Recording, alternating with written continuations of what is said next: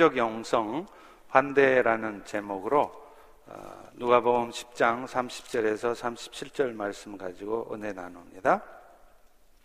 제가 빠른 속도로 본문을 읽겠습니다. 예수께서 대답하여 이르시되 어떤 사람이 예루살렘에서 여리고로 내려가다 강도를 만나매 강도들이 그 옷 벗기고 때려 거의 죽은 것을 버리고 갔더라. 마침 한 제사장이 그 길로 내려가다가 그를 보고 피하여 지나가고 또 이와 같이 한 레위인도 그곳에 이르러 그를 보고 피하여 지나가되 어떤 사마리아 사람은 여행하는 중 거기 이르러 그를 보고 불쌍히 여겨 가까이 가서 기름과 포도주를 그 상처에 붓고 싸매고 자기 짐승에 태워 주막으로 데리고 가서 돌보아 주니라. 그 이튿날 그가 주막 주인에게 데나리온 둘을 내어주며 이르되 이 사람을 돌보아 주라. 비용이 더 들면 내가 돌아올 때 갚으리라 하였으니 너의 생각에는 이 세 사람 중 누가 강도 만난 자의 이웃이 되겠느냐? 이르되 자비를 베푼 자입니다. 예수께서 이르시되 가서 너도 이와 같이 하라 하시니라. 아멘. 영성 신학자인 사이먼 찬이라는 분이 영성에 대해서, 스피리추얼리티에 대해서 이렇게 말을 합니다. 기독교의 영성은 세상을 하나님의 의미심장한 역사가 일어나는 것으로 보기 때문에 결국 영성이란 세상에다가 초점을 두는 것이다, 이렇게 말해요. 그러면서 그는 기독교의 성자, 뭐 예수님이겠죠? 그 다음에 불교에서 성자라고 하는 부처님에 대해서 비교하는 이야기를 소개합니다.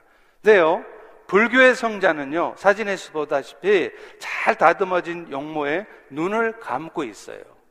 근데 기독교의 성자는 사진이 잘 안 보이시는데 몸은 야유했지만 그의 눈은 세상을 향해 있다는 것입니다. 영성은 궁극적으로요, 타자, 남을 위한 것입니다. 타자로서의 하나님, 타자로서의 형제, 자매, 특히 고통받고 소외되고 도움을 필요로 하는 약자들을 위한 것이어야 한다는 것입니다. 결국 영성이란 뭐냐? 예수님께서 강조하고 계시는 하나님 사랑과 이웃 사랑의 계명을 지향하는, 실천하는 삶과 관계가 있다는 것이죠. 이것에 대해서 로버트 멀 홀랜드라는 학자는 한마디로 영성을 이렇게 말해요. 영성이란 다른 사람을 위하여 그리스도를 닮아가는 과정이다. 이 말은 영성이라는 것이 그저 내가 막 성숙해지기 위해서 자신의 영적 성숙을 목표로 해서 애쓰는 것이 아니라 궁극적으로는 고통받고 소외되고 연약한 자들을 살피는 사랑을 하기 위한 것이 결국 영성이라는 거예요. 그거 하려고 우리가 성숙해져야 된다는 겁니다. 오늘날 십자가의 은혜로 그리스도인이 된 우리들 역시도 세상을 하나님과 화목하게 해야 되는 선교적 사명이 있는데, 그 사명을 실천하기 위해서 가장 필요한 게 뭐냐? 우리 주변에 고통받고 도움이 필요하고 소외되어 있는 사람들을 환대하는, 웰컴하고 섬기는 영성, 이게 필요하다는 거예요. 선한 사마리아인의 비유는 우리에게 이런 환대의 영성이 어떤 것인지를 잘 설명해 주고 있습니다. 어떤 율법 교사가요, 예수님에게 질문을 해요. 내가 뭘 해야 영생을 얻을 수 있겠습니까? 근데 여러분 아세요? 사실 이 질문은요, 질문 자체가 잘못된 질문이에요. 오늘 우리가 다루려고 하는 주제가 아니기 때문에 이 부분을 이 자리에서 깊이 다룰 수는 없습니다. 그렇지만 한마디로 말하면 영생이라는 것은요, 우리가 열심히 노력하고 수고해서 얻어지는 것이 아니라 하나님께서 우리에게 예수님의 십자가의 은혜를 베풀어 주셔서 그 예수님의 십자가의 은혜가 믿어지게 함으로 해서 얻게 되는 것이라는 겁니다. 어찌됐든 예수님은 이 잘못된 질문을 던진 율법 교사한테 오히려 역질문, 역으로 질문을 던져요. 이십육 절입니다. 그러면 율법에는 뭐라고 기록되어 있더냐? 그러자 이십칠 절에 보면 그 율법 교사가 이렇게 대답을 해요. 알기는 잘 알아요. 너의 마음을 다해서, 목숨을 다해서, 힘을 다해서, 뜻을 다해서 너의 하나님을 사랑하고 또한 너의 이웃을 네 자신 사랑하는 것 같이 사랑하라 했습니다. 여러분, 사실 이 대답의 말씀은요, 신명기 육 장 오 절 말씀하고 레위기 십구 장 십팔 절 말씀을 합해 놓은 거예요. 신명기 육 장 오 절 말씀은 십 계명 중에 앞부분, 그러니까 하나님을 향한 계명을 요약해 놓은 거고요, 레위기 십구 장 십팔 절은 십 계명의 후반부, 그러니까 사람을 향한 계명을 요약한 것이죠. 결국 결국 예수님께서 그 질문을 하신 의도는 뭐냐면, 네가 진짜로 하나님을 사랑한다면, 하나님이 정말 고맙다면 그 하나님 사랑한다는 것을 구체적으로 네 주변의 이웃들, 사람들 사랑해 주는 것을 통해서 보여주라, 이 말이에요. 요한일서 사 장 이십 절의 말씀처럼 보는 바, 보여지는 바 내 주변의 사람들을 사랑하지 않는 자가 보이지도 않는 하나님을 어떻게 사랑할 수 있느냐는 겁니다.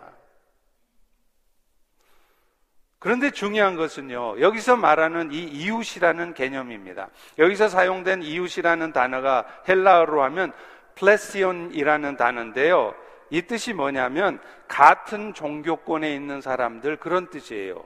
그러니까 유태인들은요, 이 이웃을 어떻게 이해를 했느냐면, 내 주변에 있는 무슬림들, 불교 믿는 사람들, 중국 사람들, 이 사람들은 이웃이 아니에요. 같은 종교권, 같은 유대교를 믿는 유태인들만이 이웃이라는 거예요. 이 배타적인 바리새파 사람들은 사마리아 사람들이든 이방 사람들이든 그 이웃의 범주에서 다 배제시킵니다. 그 사람들은 상관없는 사람들인 거예요. 그런 의미에서 예수님께서 말씀하시는 이 비유의 말씀은 이웃에 대한 이 유태인의 잘못된 관점을 고쳐주는 거였습니다. 실제로 그러면 내 이웃이 누굽니까? 라고 묻는 율법사의 질문에 예수님은 이 선한 사마리아인 비유를 말씀을 하세요. 이유가 뭐냐?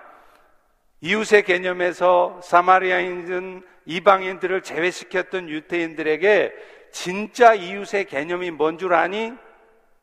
그리고 그 이웃을 하나님 사랑하는 마음으로 섬겨주는 것, 그것이 진짜 네가 여호와 하나님 사랑한다는 것이다 라는 것을 말하려는 것입니다. 이야기 내용은 간단하게 얘기하면 어떤 사람이 예루살렘에서 여리고를 향해 가다가 강도를 만나는 얘기예요. 예루살렘에서 여리고까지는요, 가까워요. 한 이십 마일쯤 되는 거리인데요, 문제는 길이 아주 가파릅니다. 그래서 길 옆에는요, 바위들이 많아서 강도들이 그 길에 많이 나타나요. 그런데 이 사람은 강도를 만났어요. 예루살렘에서 여리고 내려갔다가요. 그래서 옷도 빼앗겨 죽을 정도로 맞아가지고 있는데 그냥 버려졌습니다. 근데 이 강도 만난 사람을 제사장이 지나가다가, 레인이 지나가다가 발견을 했습니다. 근데 문제는 그냥 지나치는 거예요.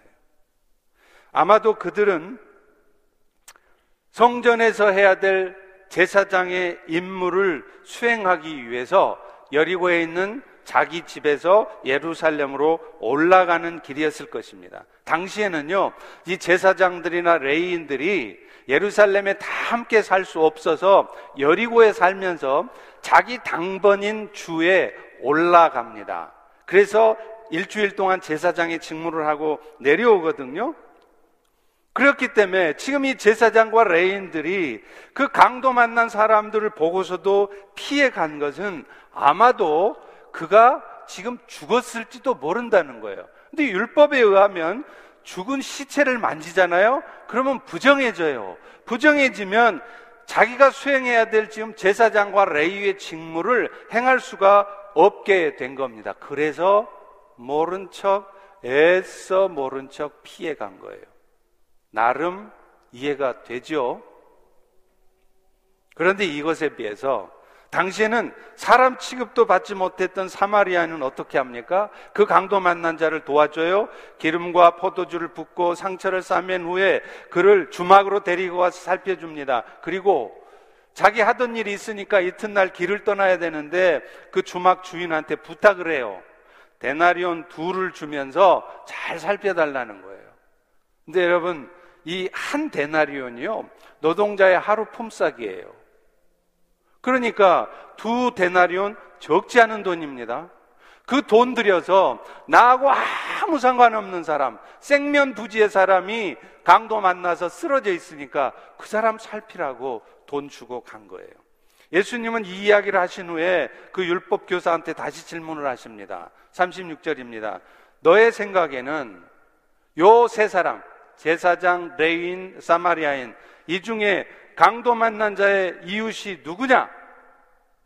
그러자 삼십칠 절의 율법 교사가 이렇게 대답해요. 참 야비한 사람이에요. 뭐라고 대답하는 줄 아세요? 이르되 사마리아인입니다 라고 대답을 안 합니다. 자비를 베푼 자입니다. 그러니까 예수님 말 듣고서도 여전히 여전히 그는 사마리아인을 이웃 취급 안 하는 거예요. 예수님께서는 이 비유를 통해서 종교적인 제한을 두고 있는 유태인들의 이웃 개념을 무너뜨리고 그들이 원수같이 여기는 사마리아인도, 내 생각에는 참 못돼 먹고 참 문제 많아 보이는 그 사람도 네 이웃이 될 수 있다는 것을 깨달으라는 거예요. 그리고 그런 이웃이 사마리아인든 내 마음에 들든 들지 않던 이웃이 어려움에 처해 있을 때 아무런 대가 없이 도울 수 있는 것, 그것이 바로 영생 얻은 자의 마땅한 삶이며 그렇게 사는 것이 진짜 하나님을 사랑하는 사람들의 삶의 모습이라는 것이죠. 예수님은 이 이야기를 통해서 우리에게 환대 영성과 관련해서 몇 가지를 가르쳐주고 있습니다. 먼저는요, 율법적으로 부정한 자가 되지 않으려고 하는 것보다 더 중요한 게 뭐냐? 영적으로 육적으로 도움이 필요한 자들에게 당장 자비를 베푸는 것이라는 거예요. 제사장과 레위인은요, 강도 만나서 당장의 도움이 필요한 자를 외면합니다. 틀림없이요, 제가 보건대는 틀림없이 그 사람들 마음속에도 그 강도 만난 자들을 불쌍히 여기고 돕고 싶은 마음이 있었을까요? 없었을까요? 있었어요. 있었지만 돕지 않았습니다. 왜요? 그들의 마음을 사로잡은 것은 율법이었습니다. 부정한 자가 되지 않는 것, 법이, 원칙이 더 중요했단 말이에요. 그러나 여러분, 율법 지키는 것 중요하지만요, 그 율법도 결국은 하나님의 백성된 삶을 잘 살아가기 위한 것입니다. 그리고 그것은 곧 뭐냐? 도움이 필요한 자, 소외된 자, 연약한 자, 심지어 못돼 먹은 자, 마음에 들지 않는 자라 할지라도 외면하지 않으며 그들의 필요를 채워주는 일이라는 거예요. 초대교회에 많은 영향을 미쳤던 교부였던 존 카시안이라는 분도 이 비슷한 얘기를 해요. 이분은요, 탐식 있잖아요. 이 탐식을 절제하기 위해서 사람들에게 금식을 자주 하라고 권했습니다. 근데 참 재밌는 것은요, 자신도 금식을 자주 해요. 근데요, 금식을 하고 있는데 손님이 찾아오잖아요. 저도 그러는데 여러분도 그럴 거예요. 그러면 어떡하죠? 손님 접대 안 합니다. 아, 죄송합니다. 저 금식 중입니다. 그죠? 근데 존 카시아는 어떻게 하는지 아십니까? 금식을 중단합니다. 그리고 방문하는 손님을 위해서 무려 하루에 여섯 번씩 식탁을 차리기도 했다는 거예요. 뭘 말할까요? 타인에 대한 환대가 웰컴하고 환영해주고 섬겨주는 것이 수덕적인 삶, 이것보다도 훨씬 더 우선되어야 된다는 것을 강조한 겁니다. 법을 지키고 원칙을 지키는 것 중요해요. 근데요, 그것보다 더 우선적으로 고려되고 시행되게 할 것이 있다면 뭐냐면, 고통당하고 있는 자를 돌보고 섬기는 일이라는 것입니다.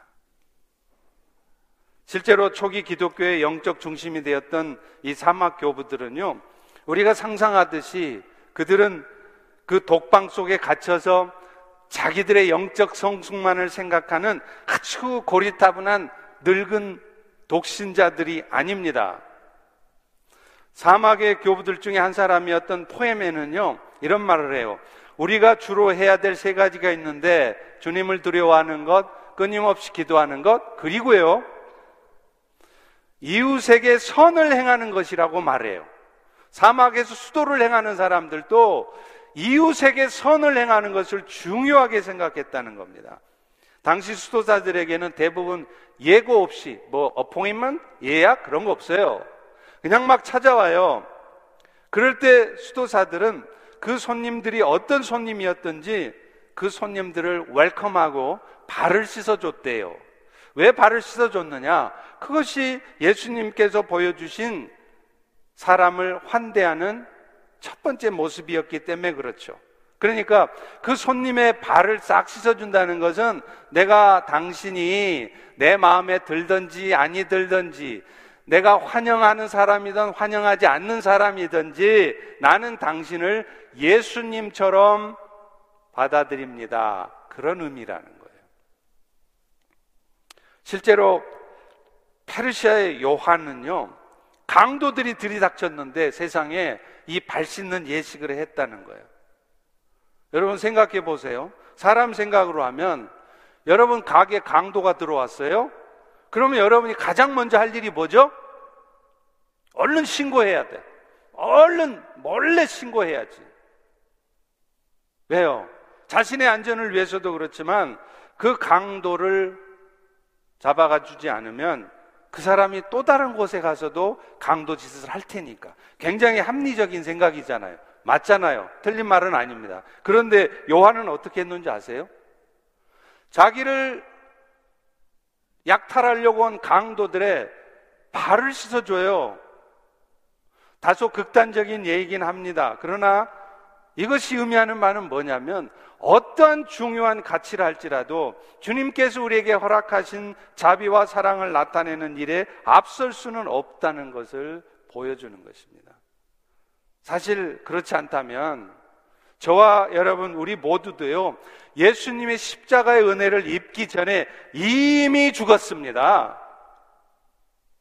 예수님께서 우리의 긍휼, 우리를 보고 긍휼과 자비를 베풀어 주시지 않았다면, 우리의 죄를 먼저 보셨다면은요, 저와 여러분은 이미 죽음이었어요. 그러나 예수님은 그런 우리의 연약함, 죄악됨을 먼저 보지 않으셨습니다. 긍휼과 자비를 베풀어 주셔서 오늘 우리는 이 악랄한, 이 못돼 먹은 우리 모두가 예수님의 십자가의 은혜를 입어서 영원한 생명의 은혜를 입고 이 자리에 나와서 하나님을 찬양하는 은혜를 입고 있지 않습니까?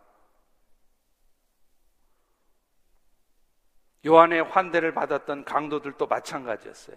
벌받아 마땅한 사람들입니다. 그런데 그들은 오히려 요한의 환대를 받았습니다. 그리고 그 결과, 그 환대 때문에요, 그 강도들은 그 자리에서 회개했답니다. 그 강도를 잡아다가 족치고, 네가 그따위로 살면 되겠냐 하고 야단을 백날 쳐도 그 강도는 절대 회개하지 않습니다. 근데 요한이 오히려 환대할 때 그 강도가 회개했다는 거예요. 오늘날 우리의 삶 속에서도 우리는 이런저런 구실들을 붙여가면서 듣기에도 굉장히 합리적이고 그럴듯한 이유를 들면서 결국에는요, 자비와 사랑 베푸는 일을 소홀히 하거나 때로는 의도적으로 회피합니다. 그러나 그것이 어떤 중요한 가치일지라도 주님께서 우리에게 허락하신 자비와 사랑을 베푸는 것, 그것에 앞설 수는 없습니다. 두 번째는요, 그저 육적인 필요를 채워주는 것뿐만이 아니라 그들을 마음으로부터도 받아들이는 부분이 더 중요하다는, 그게 진짜 웰컴, 환대하는 삶이라는 거예요. 예수님은 이 비유를 통해서 유대인들이 사마리아인을 끝까지 이웃으로 인정하지 않는 것을 드러내십니다. 아까 말씀드린 것처럼 실제로 율법 교사들은 이 셋 중에 누가 이웃이냐, 그러니까 그들이 사마리아인입니다, 이렇게 대답을 안 하는 거예요. 그러면서 자비를 베푼 자라고 대답하잖아요. 삼십칠 절 다시 한번 보세요. 이르되 자비를 베푼 자입니다. 그들은 분명히 네, 사마리아인입니다 라고 답을 해야 맞아요. 근데 일부러 사마리아라는 말을 안 쓰는 거예요. 이유가 뭡니까? 예수님의 말씀을 듣고서도 정신 못 차린 거죠. 그 사마리아인은 여전히 나의 이웃이 아니라는 거예요. 내 식구가 될 수 없다는 거예요. 저런 못돼 먹은 인간, 저런 인간들은 나와 함께할 수 없는 부류라는 겁니다. 사실 환대의 영성은 도움이 필요한 자에게 무언가를 주는 것에 앞서서 내 안에 나와 다른 그 사람을, 그 타인을 받아들이고 내 안에 그 사람이 거할 수 있는 자리를 내어주는 것이, 이게 진짜 영적인 사람의 모습이에요. 열심히 어려운 사람 도와주고 좋아요. 그런데요, 내 마음에 그런 마음의 여유가 없어요. 자리가 없어요. 나하고 다른 사람을, 타인을 내 마음에 받아들이질 않아요. 돈은 좀 줍니다. 도와는 줘요. 근데 내 마음에 그를 이웃으로 받아들이지 않아요. 여러분, 이것이 진짜 환대가 아니라는 겁니다. 그리스도인의 삶이 아니라는 거예요. 바꿔 말하면 내 안에 타자에 대한 마음의 여유가 없는 상태에서 겉으로만 돕는 것, 그거는 진정한 환대가 아닙니다. 실제로 우리가 이런 환대의 영성을 갖지 못하는 진짜 이유는요, 우리의 현재 여건이나 자원이 부족해서가 아니에요. 마음의 여백이 없어서 그래요. 마음의 여유가 없습니다. 아무리 여건이 안 되고 가지고 있는 자원이 부족해도요, 어려움 당한 사람들의 아픔을 먼저 기억한다면, 그리고 그들을 물질적으로 뭔가 돕는 것에 앞서서 그들이 나와 함께 해야 될 이웃이고, 그들은 나의 식구다, 나의 가족이다, 나의 피부치와 같은 소중한 존재다라고 인정한다면 결코 법을 탓할 수 없는 것입니다. 율법을 탓할 수 없어요. 생각해 보십시오. 만약에 여러분의 사랑하는 딸이, 아들이, 꼬맹이가 지금 이 강도 만난 자와 같은 상황에 처해 있어요.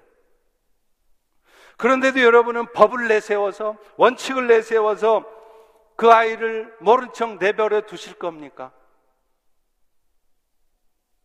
사랑하는 아내가, 남편이 그 지경이 되어 있는데도 율법적으로 부정한 자가 될 수 있다면서 외면하겠습니까? 결국 환대라는 것은요, 내가 무엇을 행하는가가 아니에요. 내 안에 나와 다른 타자를 받아들일 수 있는 마음의 여백이, 마음의 여유로움이 있느냐를 말하는 것입니다. 그분이 진짜 영적인 사람인가 아닌가는, 그분이 진짜 성숙한 사람인가 아닌가는 열심히 봉사 잘하고 헌금 많이 하고 잘 부지런히 섬기는 사람인가가 아니에요. 나하고 다른 사람도, 부족해 보이는 사람도, 타자도 내 마음에 받아들일 수 있는 마음의 그릇이 큰 사람, 이 사람들이 진짜 성숙한 사람이고, 이런 분들이 영성 있는 사람이라고 말할 수 있는 것입니다. 그들의 있는 그들의 모습을 받아들이고 그래서 내 안에 들어와 거할 수 있도록 마음에 자리를 내어주는 것이 진짜 환대라는 거예요. 앞서 말한 교부 포에멘은요,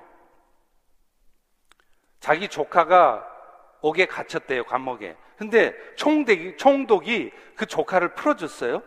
근데 그 총독이 자기를 방문한 겁니다. 여러분 같으면 어떡하겠어요? 아주 지위도 높은 메릴랜드 주지사가 호갱이 우리 교회로 온단 말이에요. 그럼 우리 어떻게 해야 돼요? 아주 그냥 호들갑을 떨겠죠. 아, 주지사가 온대. 근데 그 사람이 내 조카를, 감옥에 있는 내 조카를 풀어준 고마운 사람이에요. 근데요, 포에멘은요, 그 주지사가 와도 호들갑을 안 떨었대요. 똑같이 그지가 우리 교회 방문한 것과 똑같이 대우합니다. 대신에 이방인 사제들이 방문을 하는데 환영을 한다는 거예요. 이게 뭐냐면, 쉽게 말하면 목사인 제가 잘 모르는 스님이나 또 무당이 우리 집 앞을 지나가다가 똑똑똑 문을 두드리면서 저 목사님 실례지만 하룻밤 신세 좀 지고 가도 될까요? 그러니까 목사인 제가 그 무당을, 스님을, 생면부지의 스님을 잘 모셔들어서 정성스럽게 대우해 준 거하고 같아요.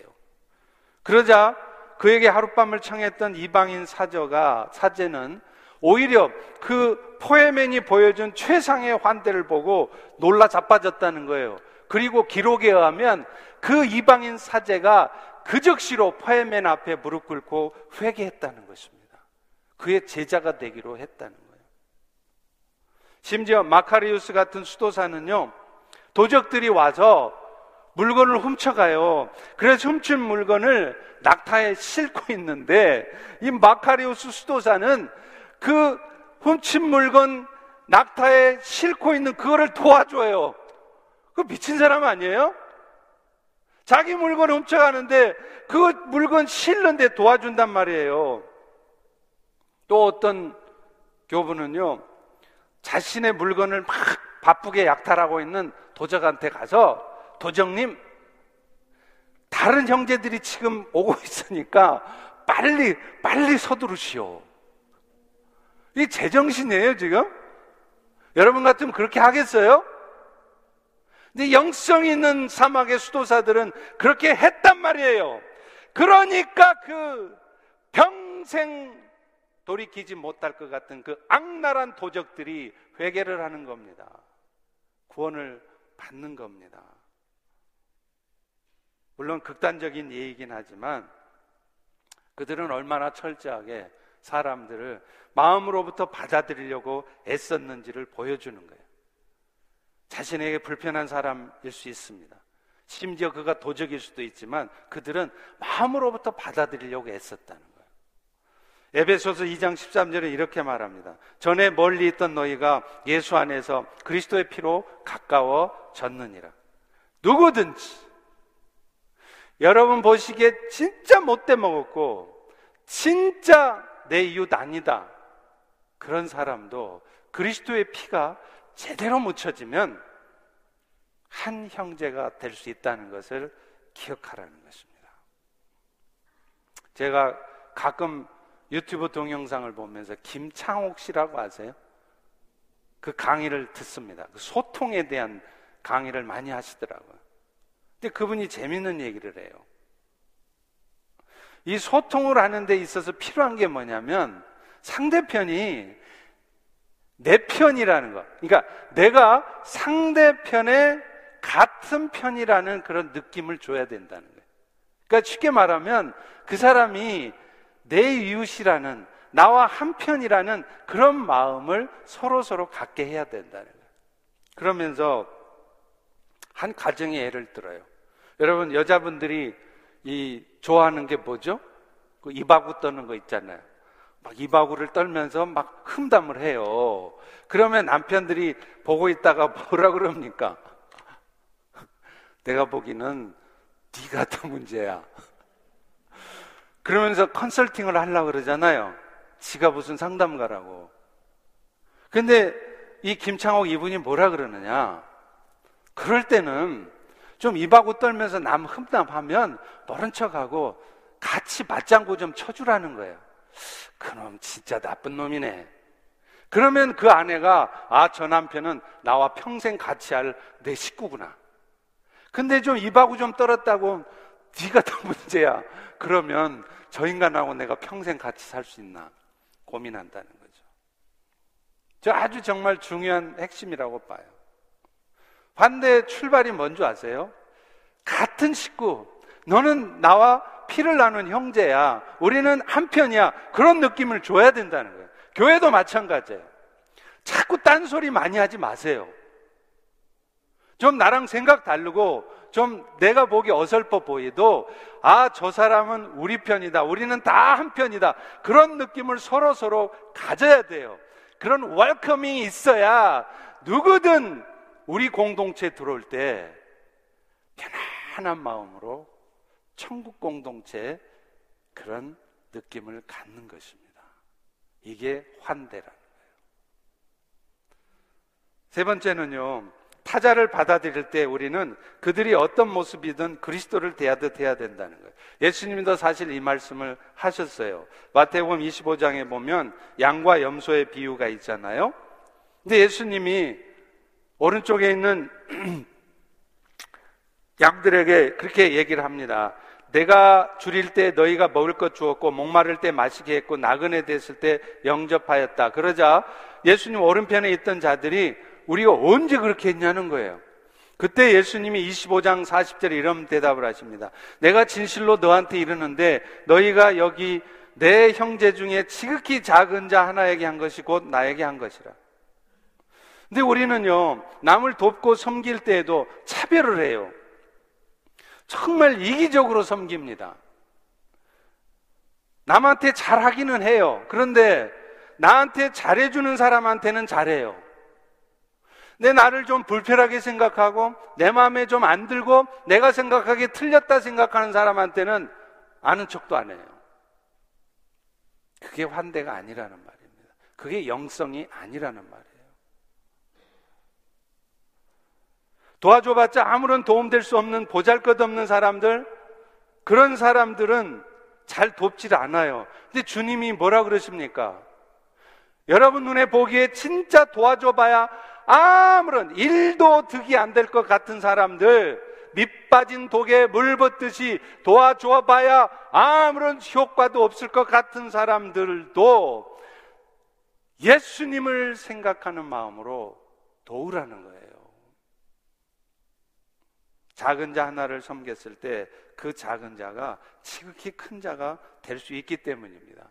지금은 나를 힘들게 하는 그 사람이 나중에는 나의 적극적인 조력자가 되기도 한다는 거예요. 이 비밀을 아십니까? 한국의 권역별 중증 외상센터,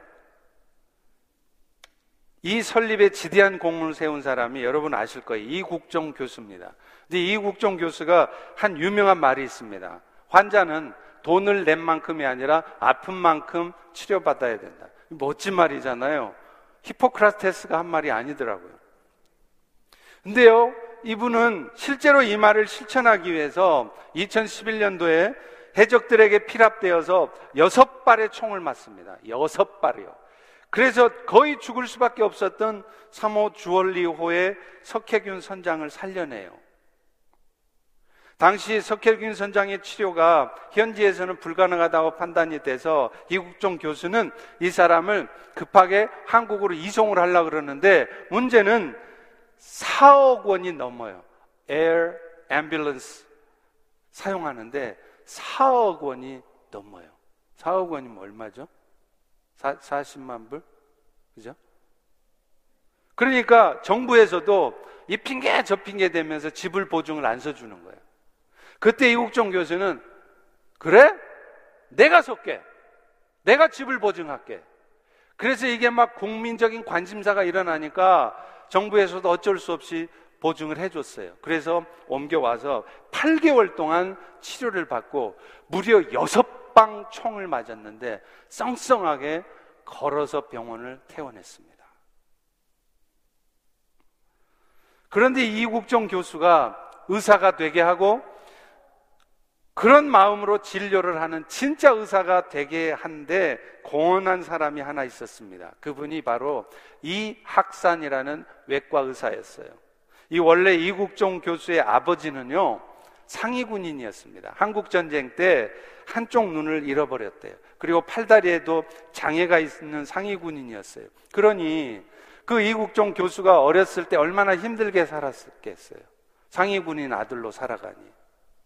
그러니까 먹을 것도 제대로 못 먹고 가난하게 사는데 한 번은 어릴 때 축농증이 심하게 와가지고 병원을 갔대요.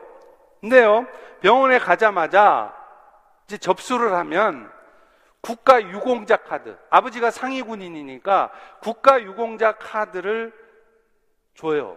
그러면 병원마다 그 이국종 교수를 안 받아요.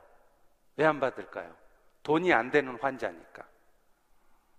그래서 이 아이가 엄청 상처를 받고 있는데 몇 개 병원을 전전하다가 어느 병원을 갔는데 그 병원 선생님은 이 이국종 교수를 받아줬어요.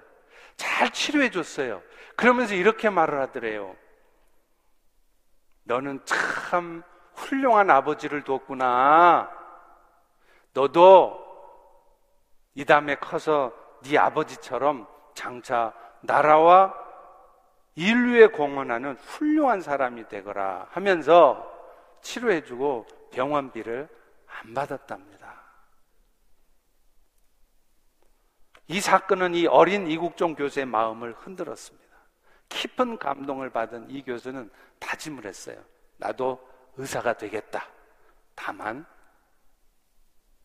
아픈 만큼 치료받도록 하는 의사가 되겠다. 다짐한 겁니다. 뭘 말합니까? 여러분 보시기에는 여러분 주변에 도와줘도 아무 도움도 안 되고 밑 빠진 독에 물 부을 것 같은 그런 사람, 보잘것없어 보이는 사람도 끝까지 살피고 도와줄 때 그 결과가 어떨 수 있는지를 우리에게 말하는 것입니다. 여러분 주변 사람을 소홀하게 생각하지 마십시오. 우리 교회에 찾아오는 너무나 보잘것없는 사람 무시하면 안 됩니다. 예수님처럼 대해야 합니다. 그렇다면 이런 환대의 삶을 살기 위해서 우리에게 필요한 것은 뭘까요? 저는 두 가지라고 생각해요. 자족하는 마음과 자신의 삶의 가지치기가 필요하다는 거예요. 프란시스코 형제단은 단순한 삶을 특별한 이들만의 훈련으로 보지 않았습니다. 그래서 이 프란시스코는 이런 말을 해요. 삶의 단순성은 모든 영적 덕목, 덕목들이 자라는 정원과 같다. 사실 우리는 더 많이 소유하게 되면 그것을 보호하기 위해서 애를 쓰게 되고요. 결국 그것들은 하나님을 더 많이 사랑하는데 도움이 되는 게 아니라 방해가 돼요. 그래서 프란시스코는 이런 기도를 했대네요. 여러분 기도와 한번 비교해 보세요. 하나님, 내 마음의 눈을 밝혀서 참 신앙을 주시옵소서. 온전한 자비를 행할 수 있도록 하시되 더 많이 가지려고 애쓰지 않게 해주세요. 이렇게 기도했답니다. 환대의 삶에 가장 필요한 것은 자족하는 마음이에요. 내 삶이 세상을 향한 욕심으로 가득 차 있으면요 여러분은 절대 환대의 삶을 살 수 없습니다. 오히려 한순간도 손해 안 보려고 악착같이 야박하게 굴 거고요 내 것을 챙기기에 급급하게 될 것입니다. 자족하는 마음 가운데 삶을 단순화시키고 끊임없이 탐욕을 부정하며 살아가려는 것은 내가 다른 사람들의 고통에 참여하겠다는 결단이라고 할 수 있는 것입니다. 그런 의미에서도 하나님은요 종종 우리의 삶에 가지치기를 직접 해주세요. 그래서 그걸 위해서 여러분의 삶을 갑자기 어려운 가운데로 몰아가십니다. 하나님은 때때로 여러분이 갑자기 병이 나게도 하시고요.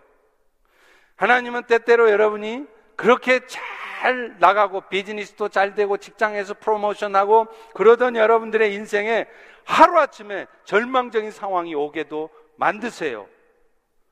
이 년 넘게 지속되는 팬데믹 상황도 마찬가지입니다.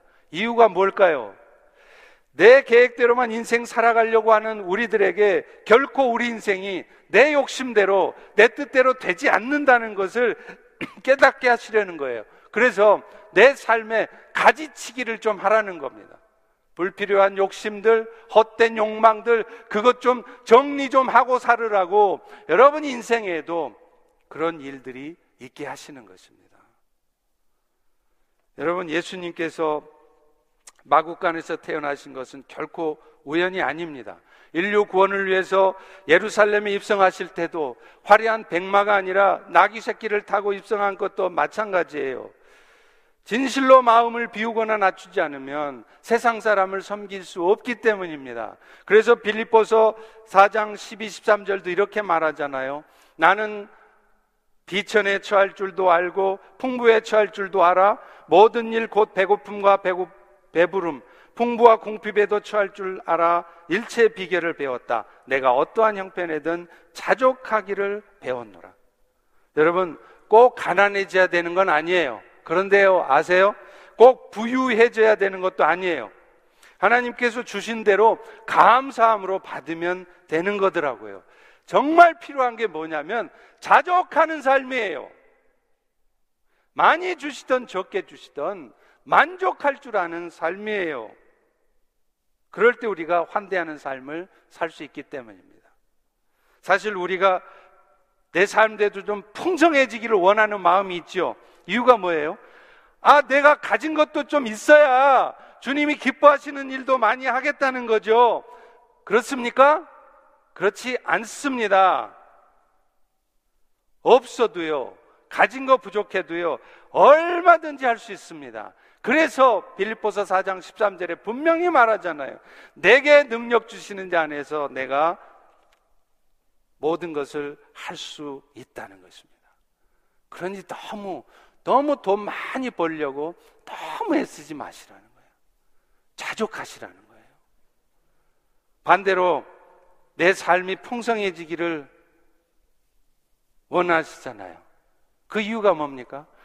내가 뭔가 가진 게 있어야 행복할 거라 생각한다는 거예요. 잘못된 생각입니다. 왜 그런 줄 아세요? 그런 생각을 하는 사람들은 내 삶이 풍성해져 보세요. 십중팔구 주님과 멀어집니다. 주님과 멀어지면요, 어느 순간 하나님께서는 반드시 내 삶에 개입하십니다. 내 삶에 가지치기 들어오세요. 그러면요, 여러분은 풍성해져서 행복할 것 같은데 그때부터 행복한 삶이 아니라 고통의 시작일 수 있어요. 그러므로 우리는 환대 삶을 살기 위해서라도 잘되기만을 위해서 기도하시면 안 돼요. 오히려 자족하는 마음을 달라고 기도하셔야 되고요.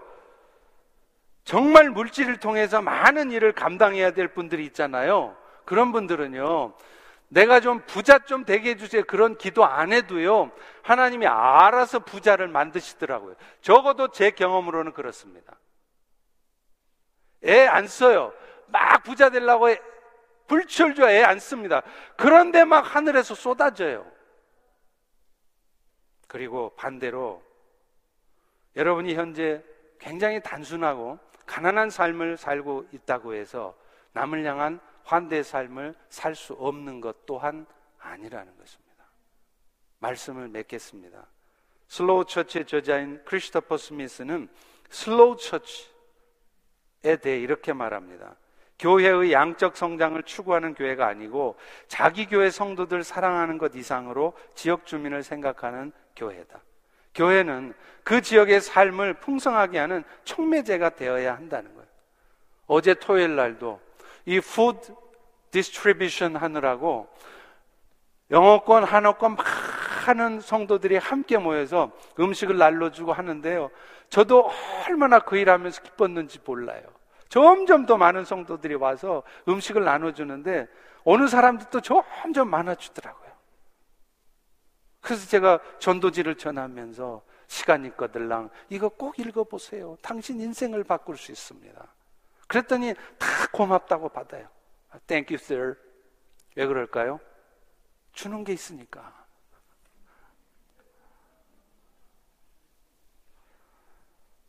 여러분, 오늘날 세계를 품은 교회들은 많은데요, 그 지역에 뿌리를 내리면서 성육신적인 삶을 사는 그런 보여주는 교회는 드물어요.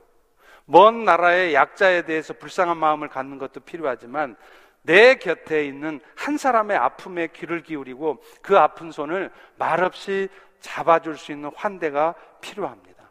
우리 모두가 사막의 수도실로 들어갈 필요 없습니다. 우리가 살고 있는 삶의 현장, 우리 교회가 처해 있는 이 저먼타운, 이 메릴랜드가 바로 수도실이에요. 여러분의 가정과 직장이 수도실입니다. 성경 안에 있는 대단한 진리를 발견하는 것, 그게 영성이 아닙니다. 여러분의 삶의 현장에서 이 땅 사람들의 아픔에 귀 기울이면서 여러분의 손을 내밀고 웰컴 하는 것이 진짜 영성입니다. 기도하겠습니다. 하나님, 오늘 또 우리에게 진정한 영성이 무엇인지 깨닫게 하시니 참 감사합니다. 이제 우리가 그런 영성을 가지고 살아가는 우리 모두가 될 수 있도록 축복하여 주옵소서. 예수님 이름으로 기도합니다. 아멘.